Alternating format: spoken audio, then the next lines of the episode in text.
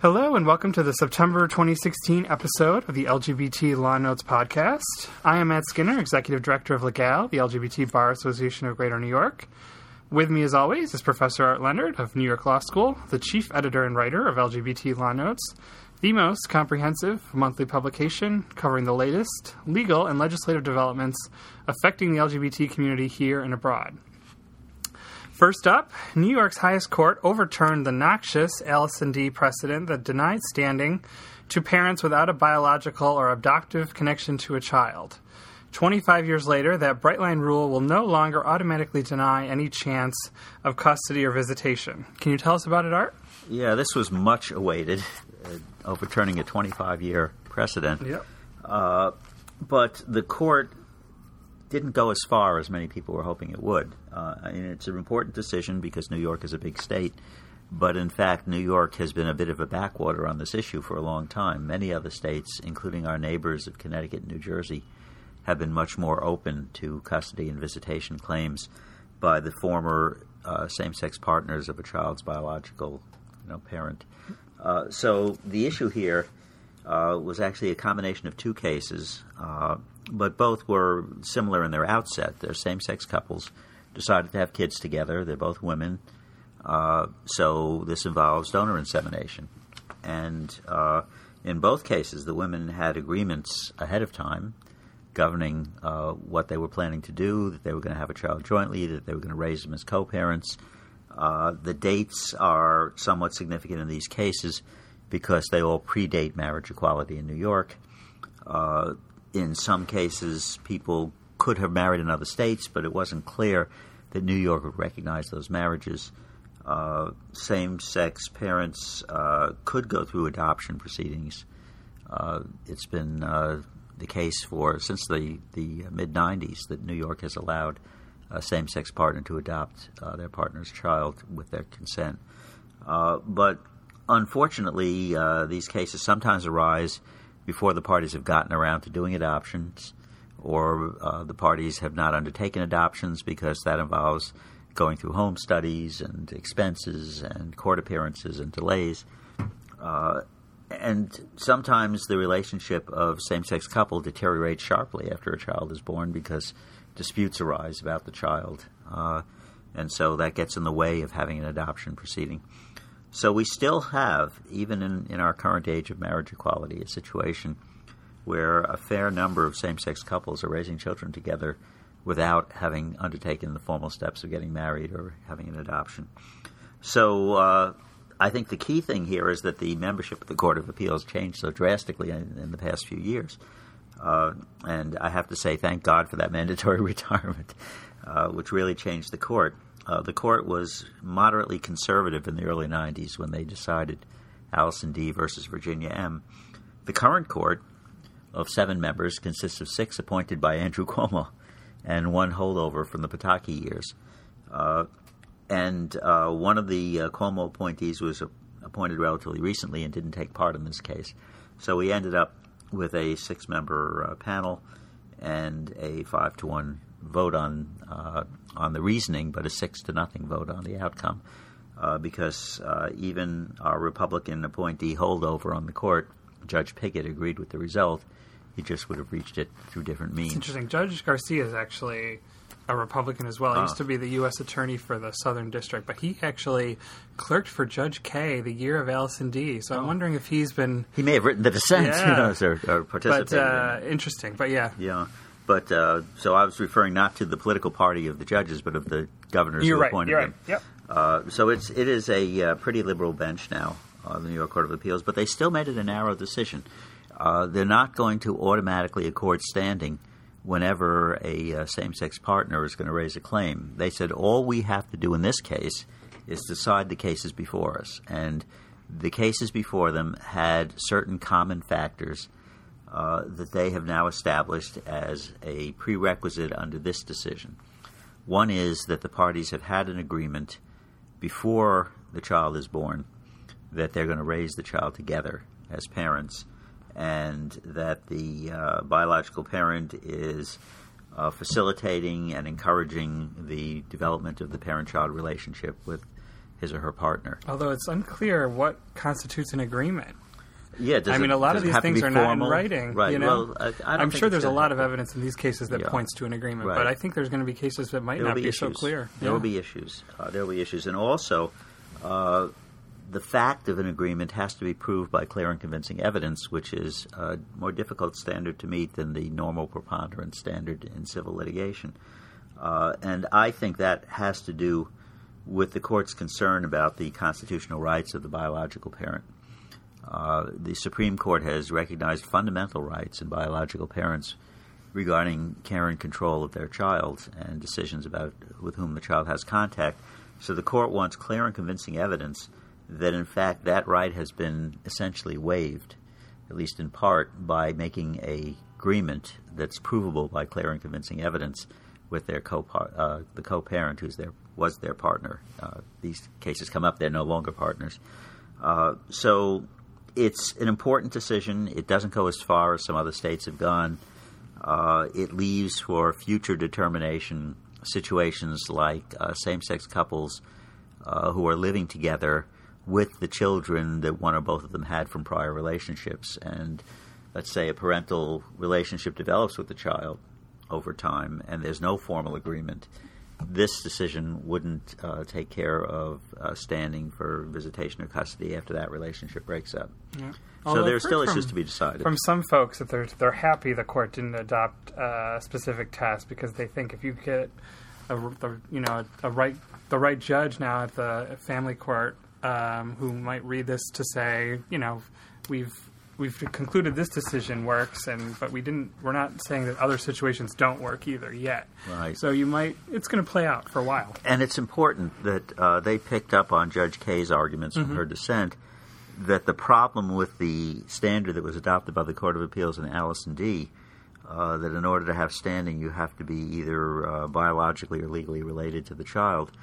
Uh, she said the problem with this is that it overlooks the ultimate policy behind standing in, uh, behind uh, visitation and custody law, and that is what is in the best interest of the child and an increasing knowledge about the psychological bonds and the importance of them for the development of the child. Uh, and uh, she, uh, Judge uh, Abdus-Salaam, who wrote the opinion, not only quoted at length from Judge Kaye, but she also noted that in the Debra H. case uh, of a few years ago, when the court actually reaffirmed the Allison D. decision, uh, there was a uh, a I believe it was a concurrence uh, by Chief Judge Lippman and uh, Judge Ciparick, in which they pointed out that the Allison D. ruling had, quote, indeed caused the widespread harm to children predicted by Judge Kaye's dissent. Uh, so, having recognized that, the Court of Appeals has given tools to lower court judges to deal with situations that don't fall precisely in this area, and I, I would think that it would be a logical extension of uh, of this decision to uh, look at other scenarios that don't quite fit this, where it is clear that there's a parent-child relationship that's developed, and that it would not be in the best interest of the child to cut off. And I thought the concurring opinion by, by Judge Pigott that you mentioned was interesting because he, I was uh, before I read what he wrote, I was interested to see how he got to the result without overruling Allison D. And he, you know, relies on this extraordinary circumstances Yes. exception. which is in fact overruling part of Allison D. Because in the Allison D. case, they held that just because you have a same-sex couple who use donor insemination to have a child together doesn't constitute an extraordinary uh, you know, situation where you would create an exception to the normal rule. Now he's saying, well, maybe we should create an exception to the normal rule for that kind of case. But in a certain sense, he may have just been speaking in the context of a transitional period in the law when, by the curiosity of timing, people fell into this gap uh, between the time when same-sex couples started getting married elsewhere, and some jurisdictions had domestic partnership or civil unions, and uh, adoption was a difficulty, and you know, so you put it all together, Yep. and it looks like you can make an exceptional or extraordinary circumstances argument. Yeah. Um, although the folks who, who litigated the case said to me, we were not aware there was an extraordinary circumstances exception. We it certainly had never been uh, applied before this to to a Well, couple in this situation. That's because the court had ruled it out Right. in Allison D. so it, it was just sort of an interesting way for him to get there without uh, without overruling Allison D. You're right. Um, but I do want to give a quick shout out to the lawyers who litigated it, uh, Susan Sommer from Lambda Legal, but also Brett Figlewski, who I work with at the at the Bar Association, and um, Meg Canby and Caroline Kraus Brown. Um, very proud of all of them for the work they did on this, and uh, we look forward to seeing how this plays out, as I'm sure we'll discuss in future podcasts. All right, we'll take a short break, and when we return, we'll discuss new decisions on the always pressing issue of the coverage of Title VII.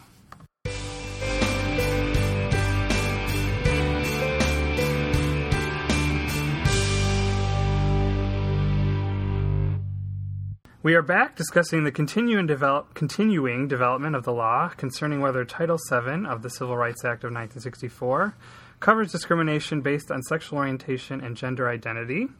We unfortunately saw two setbacks over the summer. I will start with the first one, which I wrote about for this month's issue of Law Notes. Uh, in Hively versus Ivy Tech Community College, a three judge panel of the Seventh Circuit rejected the current position of the EEOC that Title VII of the Civil Rights Act of 1964's prohibition on firing or refusing to hire an employee because of sex extends to discrimination based on sexual orientation. This was the first uh, federal appellate court to squarely address the July 2015 Baldwin versus Fox EEOC ruling that Title VII does indeed cover uh, such discrimination. And it was a really interesting read, as unhappy as many people are with the result. Um, Judge Rovner, Ilana Rovner, on the Seventh Circuit, wrote a 42 page opinion that really dissected uh, this issue very, uh, very thoroughly. Um, Kimberly Hively, just to go through the facts of the case, uh, is a was a part-time adjunct professor at a community college uh, in South Bend, Indiana, for 14 years. She alleges that the school repeatedly de- denied her promotion to full-time employment and eventually terminated her simply because she's a lesbian, even though she never had any negative evaluations. There is actually a 2012 local human rights ordinance uh, protecting uh, sexual orientation discrimination, uh, but it exempts state universities. And this community college is actually part of a chain of uh, state run community colleges. So that uh, is no help to her. And as many people remember from the RFRA Indiana debate last year, there's no statewide law covering uh, LGBT uh, employees in the state of Indiana. So she uh, probably correctly felt that she uh, only had federal law as a possible uh, means of redress here. So she went through the EEOC process and the uh, federal district court process pro se without any representation and struck out last March at the district court level, who the district court judge granted the school's motion to dismiss for failure to state a claim. Uh, Lambda Legal became aware of her case at that point and then took on her representation uh, for the appeal of the Seventh Circuit. And we got the decision on July 28th. And uh, interesting panel of judges on the Seventh Circuit. It was Judge Rovner, Judge Bauer, and Judge Ripple. Um, all three are appointed by Republican presidents, including uh, Gerald Ford appointee. So he is uh, got to be elderly at this point. Um, but all three uh, felt that despite uh, all the development in the law in this area in the past few years, especially the the uh, Baldwin decision, that there was just so much overwhelming uh, contrary precedent in the Seventh Circuit that squarely said this is not covered. Uh, they they felt that uh, all the developments in the law and as as much sense as it might make was not enough to, to change change course. Yeah, this is this is our recurring problem now. We're uh, in certain circuits we have established precedent on this issue. In other circuits, it hasn't been addressed. So we've made uh, quite a bit of progress before district courts in some of the circuits because of this lack of, uh, of circuit authority. But uh, in this case, uh, you know, they, they really a three judge panel can't overturn circuit Yeah. authority. They they need to go en banc to do that, and I believe that Lambda Legal is, has asked them to go en banc. Yeah. So uh, this may get a, a, a read in. But as you mentioned, Judge Rovner, this is really extraordinary. There's a there's a part A and a Part B. Yep. And the first part of the opinion, they say we're bound by circuit precedent. The second part of the opinion, they say, but circuit precedent is sort of ridiculous. You know, we're out of sync here, Yeah. and the EEOC made some good arguments, and you know, it's time to debate this. Yeah, and she talks about so as we've talked about many times on the podcast. There's the Price Waterhouse versus Hopkins 1989 Supreme Court decision that uh, first found cognizable these um, arguments that gender nonconformity or sex stereotyping as the basis for something adverse happening at work. Um, are covered as being illegal under Title VII's uh, sex discrimination uh, provision. Um, and Judge Rovner says the idea that the line between gender nonconformity and sexual orientation claims is arbitrary and unhelpful has been smoldering for some time, but the EEO's decision, EEOC's decision in Baldwin threw fuel on the flames. Uh, and then she she then notes that the district courts, which are the frontline experimenters in the laboratories of difficult legal questions, are beginning to d- to question the doctrinaire distinction between gender nonconformity discrimination and sexual orientation discrimination, and coming up short on rational answers. Um, and she even notes that the EEOC, you know, had personally mentioned the Seventh Circuit as being a circuit that just sort of cites prior precedent when these cases come up, but doesn't really explain why that precedent's still good or still makes sense. Um, and she talks about how the fact is the odd state of affairs in the law under the current Seventh Circuit interpretation of Title VII is that gender conforming gay or lesbian or bisexual people um, have less job protection than uh, folks who might be more boundary pushing in dress and behavior. Um, and there's a paradoxical legal landscape, she says, uh, today in which a person can be married in any state now under Obergefell and then fired on Monday for just that act. In other words, we are left with a body of law that values the wearing of pants and earrings over marriage. Yeah, it's a, it's a strange situation, and uh, ultimately we have to get this issue up before the Supreme Court unless a, a massive change on the congressional front results in passage of the Equality Act, which would moot a lot of this debate. But uh, barring that, and it seems unlikely, even if the Democrats were to carry the White House and the Senate this year, uh, the chances of carrying uh, the House of Representatives are slim. And even if that was carried by a slight margin, uh, as long as the Republicans remain firmly opposed in the Senate and have more than 40 votes there, they could filibuster it. Yeah. Although whether they would want to is a, an interesting question. Uh, it may be that the movement of public opinion against anti-gay discrimination is so strong in this country now, at least when it applies to things like the workplace and housing rights and the kinds of stuff that's covered by Title VII. Perhaps the Republican Party will change its view on that. But many, many Republicans are just ideologically opposed, not just to uh, employment discrimination protection for LGBT people, but in general are hostile to employment discrimination Right. law. So, you know, we've got to take that into account in, in making predictions, and uh, as a result, it seems that the judicial approach is more likely to be fruitful. Uh, but of course, at the at the moment, we still have an eight-member Supreme Court, Right. and Lambda is probably appropriately trying to avoid going to the Supreme Court in the short term because of that situation. So they have uh, filed a motion for rehearing and rehearing en banc um, to see if they can't get a, a contrary decision out of the en banc uh, Seventh Circuit. Um, so that's that story. Um, uh, there's another interesting development on the Title VII front uh, from uh, August, and uh, another setback, unfortunately, where, uh, for better or for worse, one of the worst fears of LGBT advocates since the Supreme Court's Hobby Lobby decision came to fruition. Can you tell us about it? Yeah, the Hobby Lobby decision, as people will remember, uh, the Supreme Court said that corporations are people. That is, at least for purposes of uh, not only the First Amendment, but the Religious Freedom Restoration Act, which Congress passed and said that, uh, that the federal government may not put an undue burden on a person's free exercise of religion.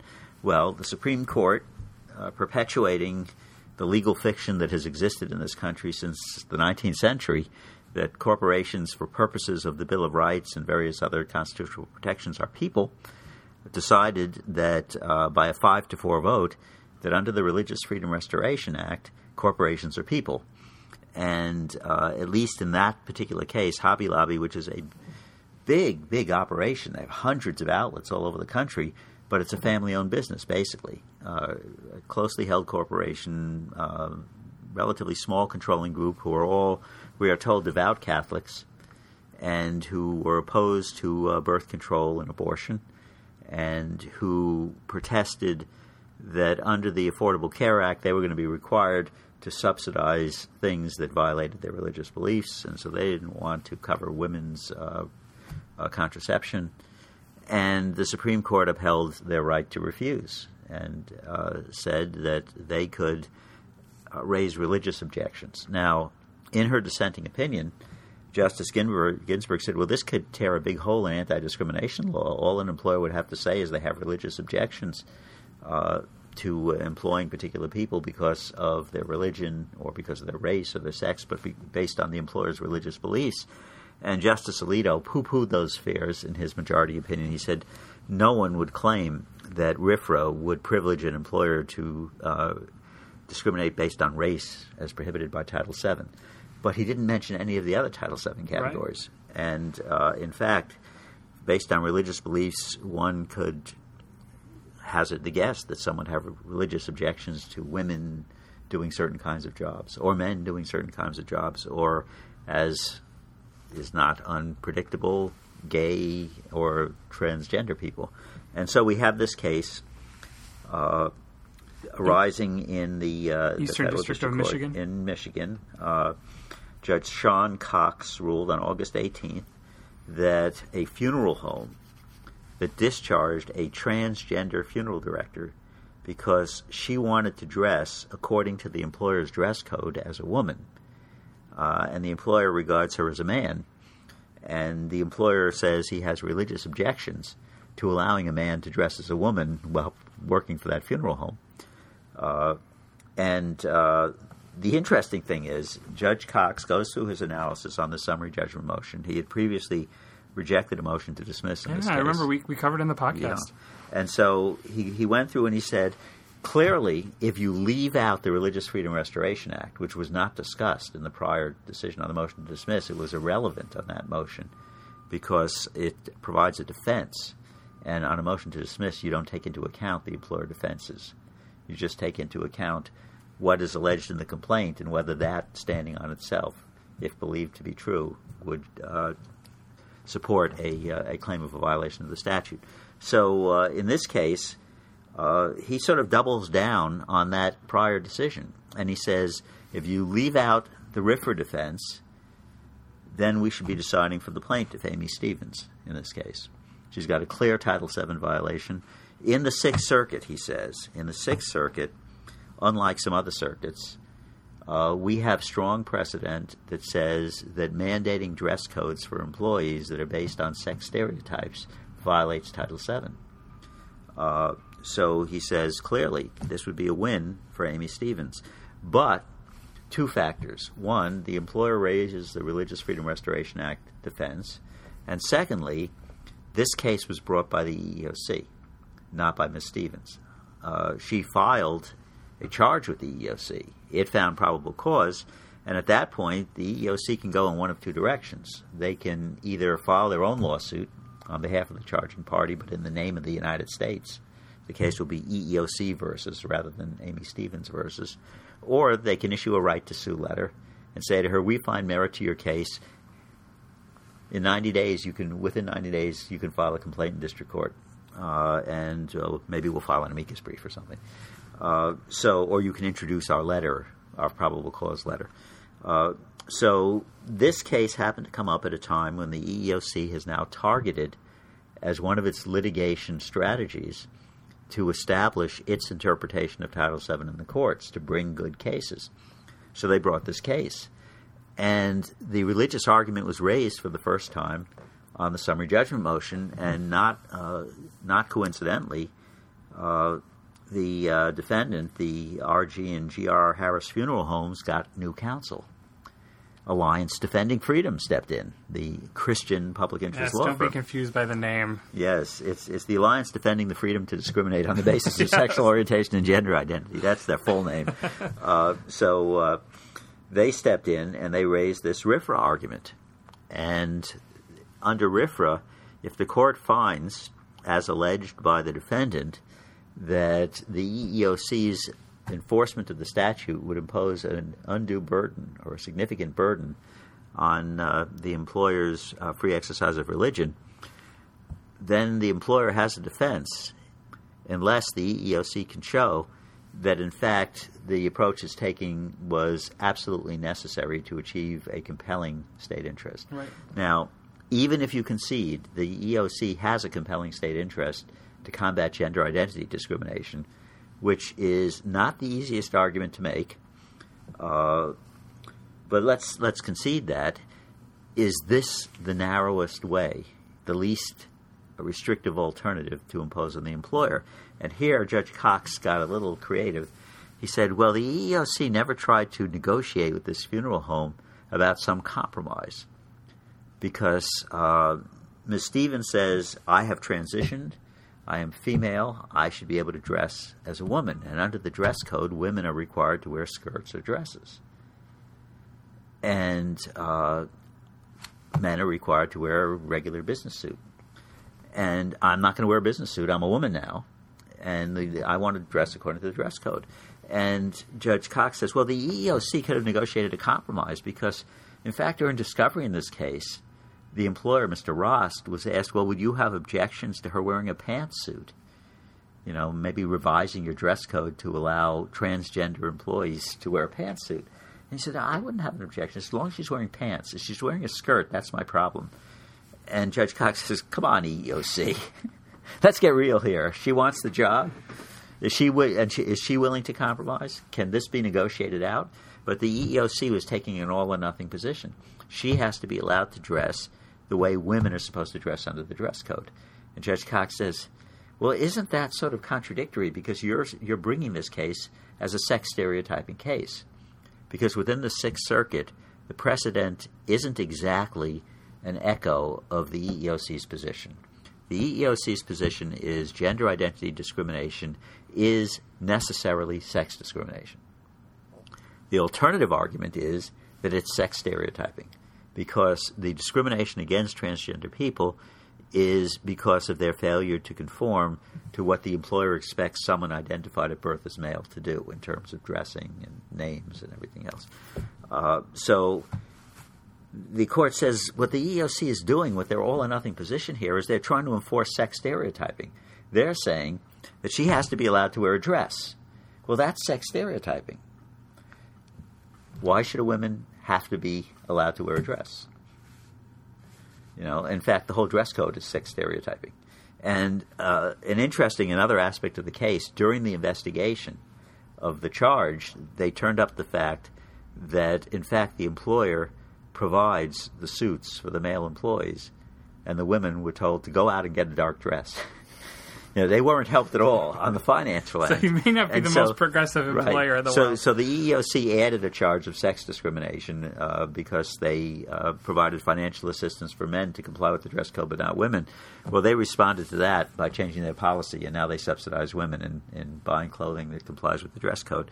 Uh, and the court said, well, that really shouldn't have been part of this case in the first case because that's not what this charging party was complaining about she would have been happy if they let her buy her own dresses, and you know that would probably be the next stage right. charge. But they felt that that hadn't, so that that part of the case fell out as well from uh, Judge Cox. So uh, this one is going to probably go on appeal to yeah, the seventh. I mean, to the we were just talking about the odd state of the law as in the other ways Title VII is interpreted, but it seems to me an odd, a very odd state of affairs that you get a different outcome if the EEOC decides to take up your case versus whether you right. find a private attorney. Yeah, this is the other point that's very important. They said that the Religious Freedom Restoration Act is a limitation on the enforcement powers of the government and it doesn't apply, according to Sixth Circuit precedent, it doesn't apply to private litigation. It doesn't apply to a case where a former employee is suing her former employer for discrimination. Uh, and the court mentions that the Seventh Circuit has a similar precedent. So there we have it in the Midwest. Uh, we have an established precedent in two federal circuits that an employer may raise a RFRA defense against the EEOC, but not against a private litigant. And I'm wondering, I'm not sure how this would turn out, if Amy Stevens had brought her own case, but the EEOC had filed an amicus brief, would that have triggered the right of the employer to raise the RFRA defense? I think probably not, but who knows? But I mean, isn't that's? Uh, it seems to me we're gonna, if that's the true, we're gonna have different bodies of law develop whether or not the EEOC is the plaintiff or not. I mean, it, right? Shouldn't Title VII mean the same thing? yeah. But Sean Cox, Judge Cox says, well, it does mean the same thing because I ruled in the first part of my opinion that the EEOC is right. There's a violation of Title VII. The next step is looking at the affirmative defense of RFRA. Yeah. And that only applies to government initiated actions. To me, the logic of that is that the private plaintiff would be suing to enforce a public right under Title VII. That is, the employer's obligation under Title VII doesn't arise out of the employment contract or the employment relationship. It arises out of a statute passed by Congress. And so it seems to me the issue should be the same, regardless who the plaintiff is, as long as they're enforcing a public right. All right. Strange. Uh, if your head is spinning, uh, get ready for the next segment. Uh, we will take another short break, and when we return, we'll shift to the similar issue of whether Title IX covers gender identity and major developments in several federal lawsuits across the United States.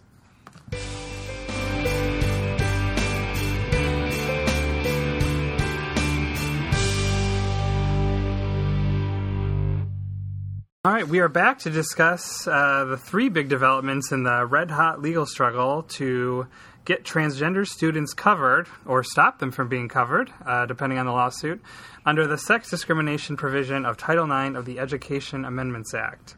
Uh, maybe we should start with the Supreme Court stay, Art. Okay, we'll start with the Supreme Court. And this has a little backstory. Those of you who have listened to past podcasts are, are aware of the Gavin Grimm case against the Gloucester County School Board in Virginia. Uh, Gavin Grimm is going into his senior year. Uh, Gavin was identified female at birth, has transitioned, but of course, because uh, sex reassignment surgery is not available for minors, uh, Gavin has not had sex reassignment surgery, but has had hormone treatment and presents as male and insisted that uh, he should be allowed to use men's restroom facilities at his high school. Uh, he did so for a little while, uh, but then parents complained and some other students complained, and the school board did an emergency session, and they ended up passing a rule that you could only use the uh, restroom consistent with your birth certificate.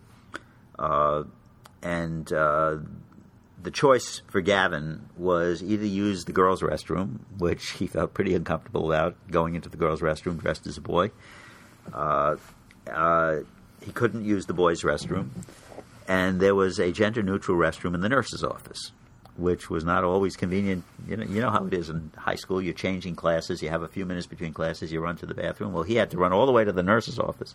He was going to use that one, and he said that that was like labeling him as different.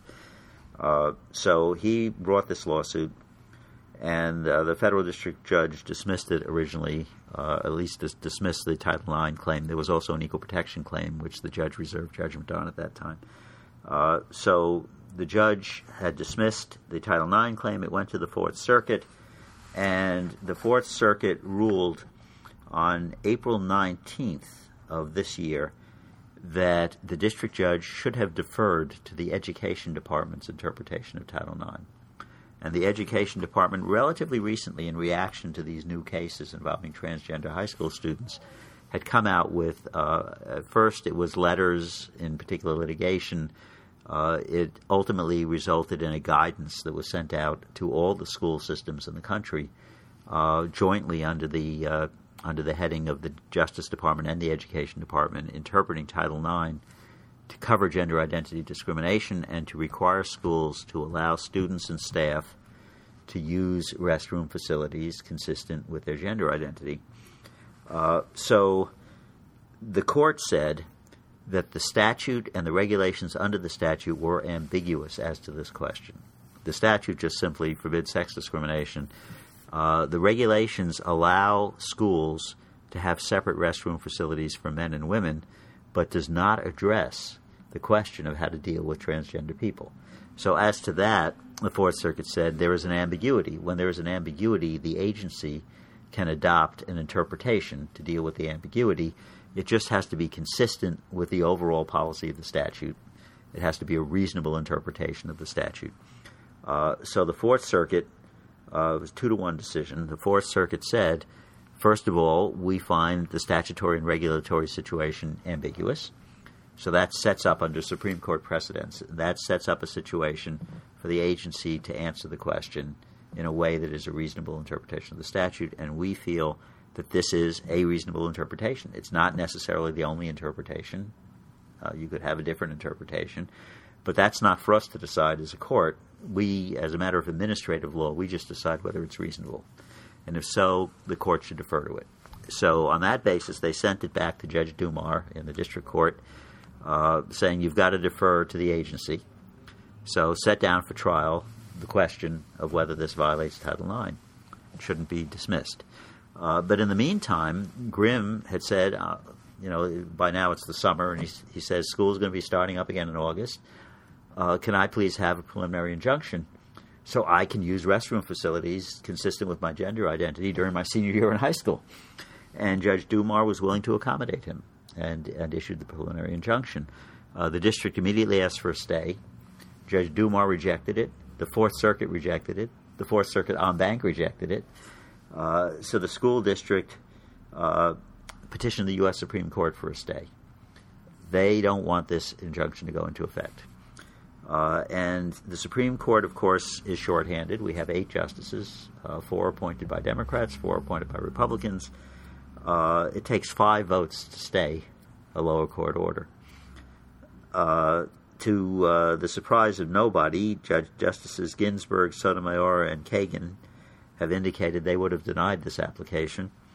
But the uh, remaining four Republican appointees on the court wanted it, and Justice Breyer Democratic appointee, was willing to accommodate them. Uh, he he said in a very short memorandum uh, attached to the announcement of the stay that he had done this as a courtesy.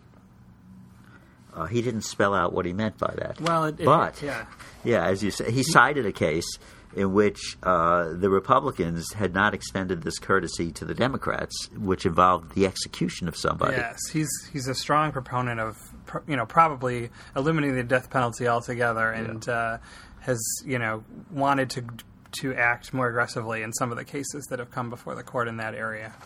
Yeah, so it, w- it was sort of interesting. So, what this means is that the preliminary injunction is stayed at least until the court announces its uh, decision on a cert petition, which was just filed at the end of August by the school district. Uh, they've asked, they've filed a petition for cert asking the court to review the Fourth Circuit's uh, decision on deferral to the agency interpretation. And if you look at the cert petition, it is framed very much as an administrative law question. It's not asking the court, except as like the third question down, uh, to opine on the merits of whether Title IX covers this. Uh, they're focused primarily on first whether there's ambiguity in the statute, and secondly, uh, on whether the court, the Supreme Court precedent under which the Fourth Circuit acted should be retained, because they point out that several justices in past cases have raised the question whether this is appropriate, whether it is undue delegation to the agency uh, to allow it to really make new law here. Uh, I mean, the the the argument uh, on behalf of the school district is that when the agency comes out and says that you have to allow transgender people to use this restroom, they're really making a new legal rule. And this is echoed in some of the other lawsuits we're going to be talking about. The idea that in order to do this, the agency has to actually promulgate a regulation using the pre, the Administrative Procedure Act process, which is time consuming and which is subject to judicial review directly in the courts of appeals. Uh, so they're really trying to, and I think this is their way of positioning it in such a way as to get the court to grant the petition to make it sound like it's really an administrative law case. Uh, so it might attract the attention not only of the conservatives on the court, but the liberals as well. Mm-hmm. Uh, so I think it's it likely is, they're going to take the case. It's it's possible that they'll grant it. Now, if they deny it, Gavin Grimm can start using the men's room uh, at uh, the boys' bathroom at his high school. Uh, the opinion didn't even address the question of locker room facilities, which is a hotly argued one, because it seems Mr. Grimm has been excused from phys ed. Uh, so he's he's not using any locker room. Uh, but if they grant the petition, argument won't be held till sometime in the winter, and then a decision won't come out until sometime in the spring. It could be that Gavin Grimm will lose his entire senior year in high school Right. over this in Yep. terms of uh, where he can, which facilities he can use, which would be unfortunate. On the other hand, it could result ultimately in a victory for the Education Department and the Justice Department. And Uh, transgender students. but that will depend on who gets appointed to fill the Scalia vacancy Oh, and on whether there are any other vacancies. So, you know, so much hinges on contingencies that we cannot foresee. Right. But uh, the the decision to grant this stay led to uh, was something that was heavily relied on by this judge uh, in the let's see West Northern District of Texas Right. Wichita Division, Wichita Falls. who uh, who is a big fan of nationwide injunctions against the Obama administration. Yes, this is uh, Reed O'Connor. Reed O'Connor. Reed O'Connor.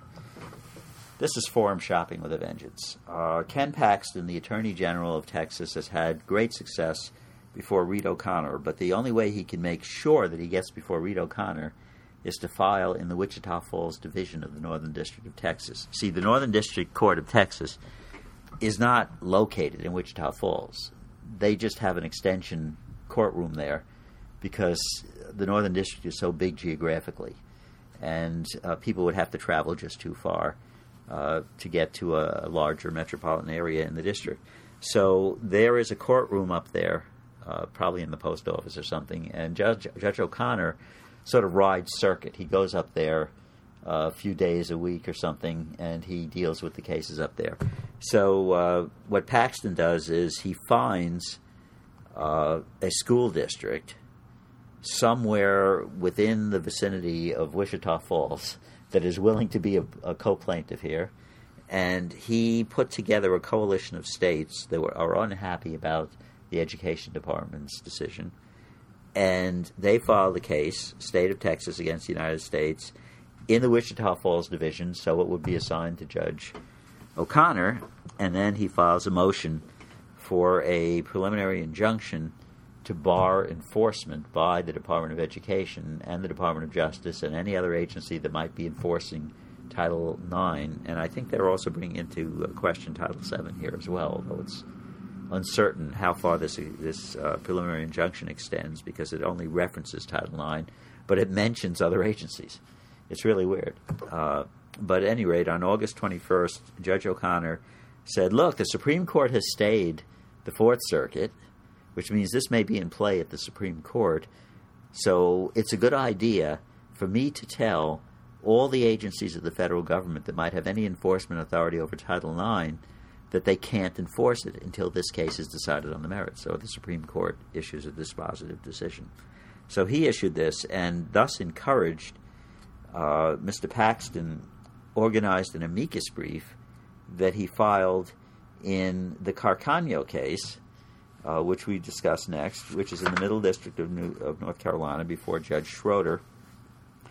Uh, Judge Schroeder has issued an injunction on August 26th against the uh, defendants in, or one of the defendants in that case. The Carcano case, it's, it's styled Carcano against McCrory, but the three plaintiffs in the case, which is not uh, class action, it's just on behalf of three.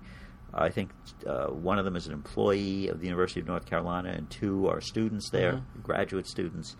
Uh, there are transgender people who, under HB 2, the North Carolina law that was passed this past spring, uh, would not be allowed to use the restrooms consistent with their gender identity. And so they're challenging it under Title IX, and I think they, they also have constitutional claims there. And they sought a preliminary injunction with school opening starting again for the fall. They want to be able to use the restrooms while the case is pending because trial had been preliminarily set for later in the fall. And uh, Judge Schroeder said, look, North Carolina's in the Fourth Circuit. I'm sort of bound by that Fourth Circuit decision. Even though the Supreme Court has stayed the preliminary injunction that Judge Doumar issued, that doesn't affect the Fourth Circuit's opinion. There's a cert petition on file to review it, but as of now, it's the law in the Fourth Circuit. So, on that basis, I have to say that these plaintiffs have a likely success on the merits under the case law of the Fourth Circuit. And looking at the other uh, tests that you look at for a preliminary injunction, they all seem to be easily met. Uh, in fact, the university was taking the position that they're not enforcing HB2 anyway. Uh, the president of the university pointed out that HB2 doesn't have any enforcement provisions. And so it really would be a question of uh, rousting out someone from the sheriff to arrest someone for trespassing in the wrong restroom or something like that. But there's there's no formal enforcement mechanism, and there's no penalty exerted on the University of North Carolina if they don't enforce it. They're just told that they're supposed to have this policy. Uh, so uh, Judge Schroeder issued his preliminary injunction, and immediately Mr. Paxton from Texas and a bunch of his fellow state uh, attorney generals they run in there with an amicus brief urging that this injunction be stayed because the Supreme Court stayed the for, the uh, Doumar Judge Doumar's injunction against the Gloucester School District in Virginia. So it's one big mess. Mm. There's also a case pending in Nebraska, and I assume they are going to file for a preliminary injunction. Oh, and uh, Ken Paxton has filed another lawsuit in the Northern District of Texas challenging the HHS non-discrimination rule. So right. look out for another probable injunction there. Most likely, most likely. So uh, we're going to see a lot of litigation on the interpretation of sex discrimination in federal laws, whether yeah. it's Title VII or the Fair Housing Act or Title IX or the Affordable Care Act.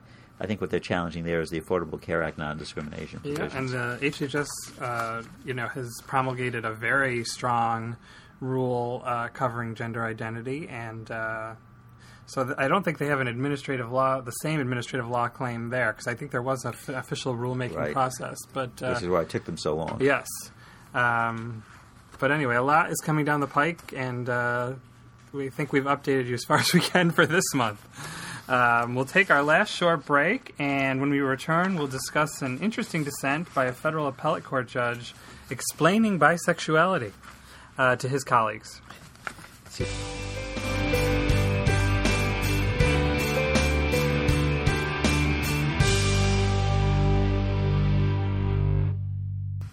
All right, we are back to wrap up our of note segment for this episode. By a two to one vote, a panel of the U.S. Court of Appeals for the Seventh Circuit, back in the Seventh Circuit, uh, affirmed a decision by the Board of Immigration Appeals to deny relief under the Convention Against Torture to a Jamaican man who claims to be bisexual. This led to a strong dissent by Judge Richard, Richard Posner. Can you tell us what he said, Art? Yeah, Judge Posner has become, surprisingly, yes. a great champion of LGBT rights. Uh, he was appointed to the Seventh Circuit by uh, Ronald Reagan. And he hasn't taken senior status because he just loves the job yeah. and he just churns out those opinions. Well, he has become really outspoken and he says, just a minute, just a minute. The immigration judge here seems to think that because this guy was married to a woman at some point, he couldn't be bisexual. He doesn't seem to understand what bisexuality is. Yeah. He says the weakest part of the immigration judge's opinion is its conclusion that petitioner is not bisexual, a conclusion premised on the fact that he's had sexual relations with women, including a marriage. Apparently, the immigration judge does not know the meaning of bisexual.